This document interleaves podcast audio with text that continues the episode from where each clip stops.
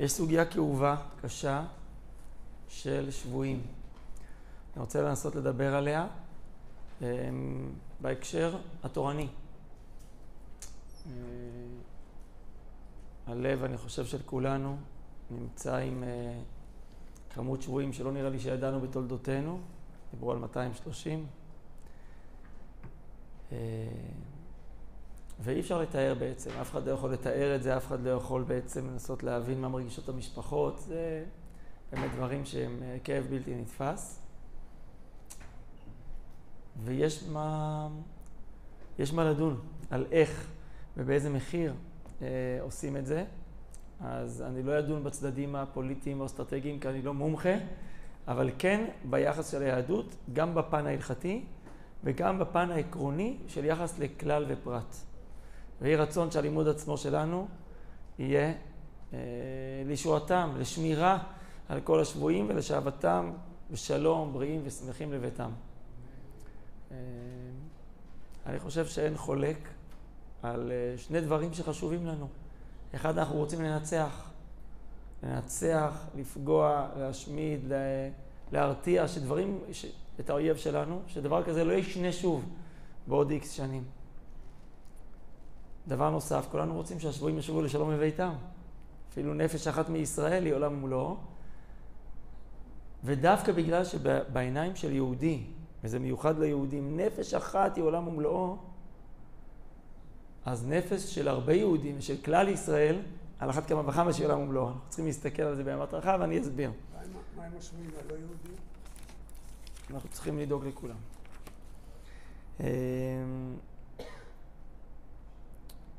נפתח בכך שהגמרא עצמה אומרת ששבוי זה אחד הדברים הנוראים שיש, הגמרא בבא בתרא בדף ח', הוא סובל גם מרעב וגם מצמא וגם מביזיון וגם מחרב וגם מהכל, והדברים האלה נפסקו ברמב"ם, זה בהלכות מתנות עניים פרק ח', הוא אומר פדיון שבויים קודם לפרנסת עניים ולכסותן, ואין לך מצווה גדולה כפדיון שבויים.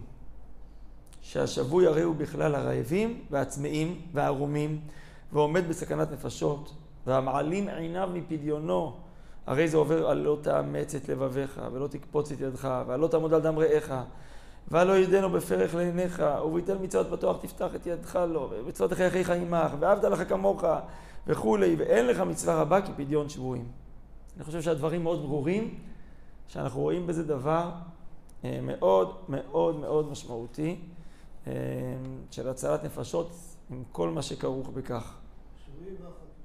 יחד עם זאת, יש את הסוגיה בגיטין, שאומרת אין פודים את השבויים יותר על כדי דמיהם. זה לא בכל מחיר, אבל הגמרא שואלת למה? אפשרות ראשונה, כי זה יעודד את האויב לשבות עוד יותר. אם על שבוע אחד אני מקבל ככה, אז אני אשבה חמישה. כלומר, אני, אני מציל אחד, אבל אני מסכן פה יותר, ואין לי רשות לסכן. ואפשרות שנייה זה משום דוחקא דציבורא. אם הם ישיתו עלינו סכומים אה, לא הגיוניים של ממון, הציבור כולו בסוף ייחלש ויתמוטט. טוב, אה, הרמב"ם, אם הזכרנו אותו מקודם, אחרי שהוא אומר לנו את הדברים העצומים על פדיון שבויים בהלכה י', כותב לנו בהלכה י"ב, אין פודים את השבויים ביתר על דמיהן מפני תיקון העולם. שלא יהיו האויבים רודפים אחריהם לשבותם. אם זה כל כך משתלם אה, לשבות יהודים, אז אתה, אתה ממריץ אותם ונותן להם תיאבון לשבות יותר. בפוסקים יש דיון, האם בכל מחיר, או שיש מצבים שכן, יש בזה דיון בפוסקים, זה לא כזה פשוט. מה ביחס לימינו? אני מתמצת לכם כי נכתבו על זה הרבה הרבה סוגיות. אה, הרבה הרבה פוסקים כתבו על זה כבר בעסקת ג'יברי, גלעד שליט ואנטבה, אה, מי שירצה יפתח וימצא בתחומין הרבה מאמרים. שתי נקודות מרכזיות שאפשר לדון על היחס בין אה, הגמרא לימינו. אחד, מה שכתב למשל הרב גורן, ויבדל לחיים הרב יעקב אריאל, שיכול להיות שחייל שנשבע במיעוט תפקידו, אין לנו מגבלות לגביו, אלא שיקול דעת של המדינה, אם זה כדאי או לא. אבל הגמרא היא לא רלוונטית לגביו, כי אנחנו שלחנו אותו, אז יש לנו אחריות עליו. אז יכול להיות שאם אתה לוקח אחריות עליו, אתה צריך לעשות אה, כל מה שתאכל. גם זה צריך להיות מתוך שיקול דעת. מצד שני, המציאות היום היא הרבה יותר בעייתית וגרועה מימות הגמרא. הגמרא אומרת, יקבלו כסף, יותר מדי כסף, זה יגרום להם לרצות עוד. היום זה לא חשש שאולי משחררים, מה שנקרא מחבלים עם דם על הידיים. אני לא רוצה להזכיר לכם את. נתונים שיש לנו על כמה יהודים נרצחו, ולא רק במתקפה האחרונה, יש נתונים. זה או מאות או יותר ממאות יהודים שנרצחו על מחבלים שאנחנו שחררנו, בשביל להציל יהודי. אני לא שופט, לא יודע, אני...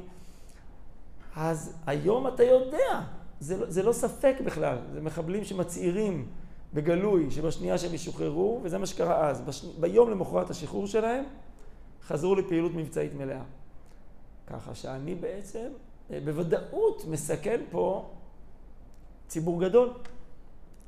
אז יש לנו פה בעיה מאוד גדולה, אנחנו רוצים לעשות הכל למען השבויים, אבל אנחנו צריכים גם לדאוג לכל הציבור שלא שבוי. אנחנו צריכים לדאוג שדברים כאלה לא יישנו, וזה לא יהיה חס ושלום ספתח לדברים נוספים כאלה. יש אומרים שזו אגב הייתה אסטרטגיה של חמאס, אני לא מבין בזה, אמרו מה הם, למה העלו לדעתם, איך הם חשבו שזה ייגמר? הם אמרו אנחנו ניקח שבויים, היהודים לא עומדים בפני שבויים, והם לא יעזו לפגוע בנו. אז אנחנו נתקיים ואפילו נצא עם uh, תמונת ניצחון, כשידנו על העליונה. וצה"ל תוקף אותם בעוצמה ועומד להיכנס. ופה אני רוצה להגיע לנקודה שנייה עקרונית, היא נוגעת גם לשבויים, אבל גם לחיילים, גם לכניסה לעזה, ולכל מיני סוגיות שאנחנו יודעים שאנחנו לוקחים בהן סיכון גדול על חיי אדם. פיקוח נפש דוחה את כל התורה כולה, נכון? אז איך מותר לצאת למלחמה? איך מותר לצאת, לצאת למבצע? אתה בוודאות מסכן פה חיים. אבל זה פיקוח נפש יותר גדול. כותבים, אה, יש הרבה מקורות, אבל אני אזכיר את המנחת חינוך במצוות מלחמה ועוד. אומרים שמלחמה דוחה גם פיקוח נפש. נקרא לכם אולי משפט מדברי מרן הרב קוק, יש לו את זה גם במשפט כהן, תשובה חשובה, פשוט, אבל באיגרת תתקמ"ד. כל זמן שהיחיד עומד במערכה בכלל הציבור, חל עליו חובת ציבור שהיא דוחה פיקוח נפש, שהיא דוחה כל המצוות. פיקוח נפש דוחה את כל המצוות, יש משהו מעל פיקוח נפש. הציבור. כשאתה יוצא למלחמה לטובת הציבור, זה דוחה גם פיקוח נפש. וזה דבר אה, ברור, okay, אוקיי, ככה מתנהלות אה, מלחמות. אה, הרמב"ם הידוע בהלכות מלכים, שמוזכר הרבה לאחרונה, הוא אומר דברים חריפים וברורים. אדם שיוצא למלחמה, הוא שם בצד את משפחתו. אם הוא עכשיו יתחיל להכניס לעצמו את המקום הפרטי, והוא יתחיל לפחד ולדמיין כל מיני אה, דמיונות כאלה לא טובים, מחלישים, אז הוא אומר, אה, אדם, כאילו, הוא דם ישראל בראשו. הוא צריך עכשיו לדעת, אני נלחם למען כלל ישראל ולמען כבוד השם יתברך, והוא אומר, ובעזרת השם, בזכות זה אתה גם תנצל ותחזור הביתה. ואגב, זה דברים, מה שאני אומר עכשיו זה הלכה למעשה, זה מה שאתה רואה. אתה מדבר עם כל החיילים, אתה רואה שהם חדורים ברוח גבורה אלוקית לנצח, כשהם יודעים טוב מאוד את הסכנה העצומה שהם נכנסים אליה. אז אנחנו באים פה מכוח נצח ישראל, ומה זה אומר בהקשר הזה של שבויים? זאת אומרת שצריך לעשות, א', אנחנו באמצע מלחמה, חייבים לנצח. שתיים, במקביל, חייבים אה, לנסות לשחרר את השבויים. אני בטוח שכל הגורמים מנסים לאתר אותם ולמצוא ולעשות, וזה חייב לעשות במקביל. אבל אנחנו צריכים לשחרר בעזרת השם את השבויים שלנו מתוך חוזקה ולא מתוך כניעה. כי זה דבר שהוא, על אחת כמה וכמה מדברי הגמרא, עלול להעמיד במצב קיומי את, אה, את עם ישראל, את מדינת ישראל. ואין לנו רשות לעשות את זה. יש אה, תרבות שהיא התרבות שכרגע די מובילה בעולם שאנחנו מכירים, המערבי, שהיא מתייחסת אל הפרט. מושגים של כלל הם קצת פחות אופנתיים, אה, כלליות, לאומיות, ציונות, מושגים שהייתה להם איזושהי אה, שחיקה מתוך אה, מגמה מסוימת של השקפת עולם, אינדיבידואליסטית, אה, מנותקת שייכויות, אנחנו כפר גלובלי קטן, אין כבר עמים, וכל זה התנפץ במלחמה עכשיו, רוח הלאומית חזקה, עם ישראל חזק, יודע טוב מאוד על מה הוא נלחם, יש פה התעוררות של רוח, ואם מישהו יבוא ויגיד לי, תחשוב על שבוי אחד, או שבויה אחת, מה עובר עליה, אני לא רוצה, לא יכול לדמיין, כי אני, אני אתפרק אם אני אחשוב על זה. אבל כשם שאני דואג לשבוי הזה, אני צריך לדאוג לחייל שלי. כשם שאני דואג לחייל שלי, אני צריך לדאוג לכל תושבי מדינת ישראל. ולכן אין היתר לבוא ולשחרר מחבלים, או כמו שהם אומרים, לרוקן את בתי הסוהר.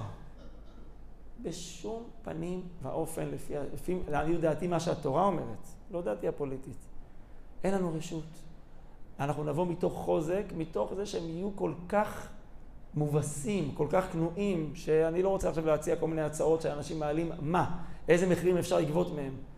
אבל uh, שמעתי כבר במשך כמה שנים, אני שומע לפעמים מזרחנים, מומחים בתרבות הערבית והאסלאמית, כולם אומרים פה אחד, אתה צריך להבין את הצורת חשיבה שלהם, שהיא לא צורת החשיבה שלך. בשום צורה היא לא דומה לחשיבה שלנו, וראינו את זה גם עכשיו בזוועות. זה, אתה, אתה לא יכול להבין את זה. אצלם זה בסוף, סליחה שאני אומר, זה די פשוט. אם בסוף אני רצחתי 1,400 יהודים, הם רצחו, והוא שבה שבויים, והוא השיג הישגים אדירים שהעצימו אותו, אז מבחינתו זה ניצחון, זה, זה ניצחון מוחץ. זה שהרסת לו בשווי כמה מיליארדים בתים, בסדר, יושלם, יחודש, זה לא הנקודה, זה, זה מומחים אומרים. אם הוא ירגיש מובס, אם הוא ירגיש שהוא כלה מן העולם, והם ידעו שמי שיעשה את זה הוא פשוט, ארגון כזה יימחק מן העולם, אז שהם יבואו על ארבע ויביאו לנו את השבויים. עכשיו אני רוצה לחדד פה משהו. מבצע אנטבה. האם חיילים שלנו הסתכנו ומתו למען הצלת אה, שבויים? כן? אז הנה אתה לוקח סיכון, שוב, אתה כן לוקח סיכון כדי להציל שבויים. מה ההבדל בזה ובין לקחת סיכון שתשחרר מחבלים שחלילה אחרי זה ירצחו יהודים? זה סיכון וזה הבדל גדול. אני אתן לכם דוגמה משדה הקרב. כולנו יודעים שבישראל, אצל עם ישראל, בצה"ל, כולם בשביל אחד ואחד בשביל כולם, וכשיש חייל שנפצע בשטח, מנסים לעשות הכל, אם אפשר, כדי לחלץ אותו. אני חושב שכל חייל מצפה שהחברים שלו יסתכנו, למרות שזה סיכון לפעמים להיכנס לשטח אס ולהוציא אותו, בשביל להציל אותו. אני לא חושב שחייל מצפה שהחיילים יראו חייל פצוע, או שניים או חמישה, ירימו דגל לבן. זהו, קחו את המוצר, אבל תשחררו אותו. הוא לא מצפה לזה. כי הוא יודע, אנחנו במלחמה. האויב הזה לא יסתפק פה. התיאבון שלו לא, לא נגמר פה. הוא אומר, הוא אומר מאוד ברור למי שמוכן לשמוע אותו מה, מה, מה הציפייה שלו. הוא צובע את כל המדינה בצבע אחד. הוא לא רוצה שתי מדינות, הוא לא רוצה דו-קיום. אז אני יס, אסתכן למענו. אם חיילי צה"ל יסתכנו ויעשו מבצעים מסוכנים ביותר, ואפילו יקריב, חלקם יקריבו את חייהם בשביל הצלת השבויים, זה מצווה. ככה זה מלחמה, במלחמה מסתכנים בשביל להציל חיים. אבל אם אני נכנע בשביל להציל חיים, אני מסכן את כלל ישראל. זה מה שהרב קוק אמר, שהכל נדחה מפני פיקוח נפש, אבל פיקוח נפש נדחה מפני כלל ישראל. שמעתי כמה משפחות, יש כמובן גם במשפחות החטופים, שאני בכלל לא שופט אותם ולא דן אותם ואין לי מילה, אבל גם ביניהם יש דעות. שמעתי כמה משפחות חטופים שאמרו שהם אה, לא ישנים בלילה והם רוצים שצה"ל ינצח בגבורה ובעזרת השם ככה ישובו לשלום לביתם. אנחנו, אה, אנחנו מאמינים שנצח ישראל לא ישקר. הקדוש ברוך הוא יכול לדאוג לגם וגם וגם, הוא יכול לדאוג שננצח ניצחון מוחץ ושישובו כל השבויים בעזרת השם לביתם. ואנחנו אה, אה, מתפללים על זה, נמשיך להתפלל. כל יום בתפילות שלנו, הוספנו תפילה מיוחדת שהבאתי מהרב פתיה, זצ"ל למען השבויים. ואנחנו ממשיכים להגיד את מי שברך לחיילי צה"ל. ובעזרת השם שכולם ישובו שמחים לביתם וכל, ה... וכל משפחות ישראל, כל בית ישראל יהיה לו ששון ושמחה ויתקיים בהם ובכל חיילינו הפסוקים שאנחנו מתפללים, אדוני שומריך, אדוני צילך על יד ימיניך, יומם השמש לא יככה וירח בלילה. אדוני ישמורך מכל רע, שמור את נפשך, אדוני ישמור צאתך ובואך, מעתה ועד עולם.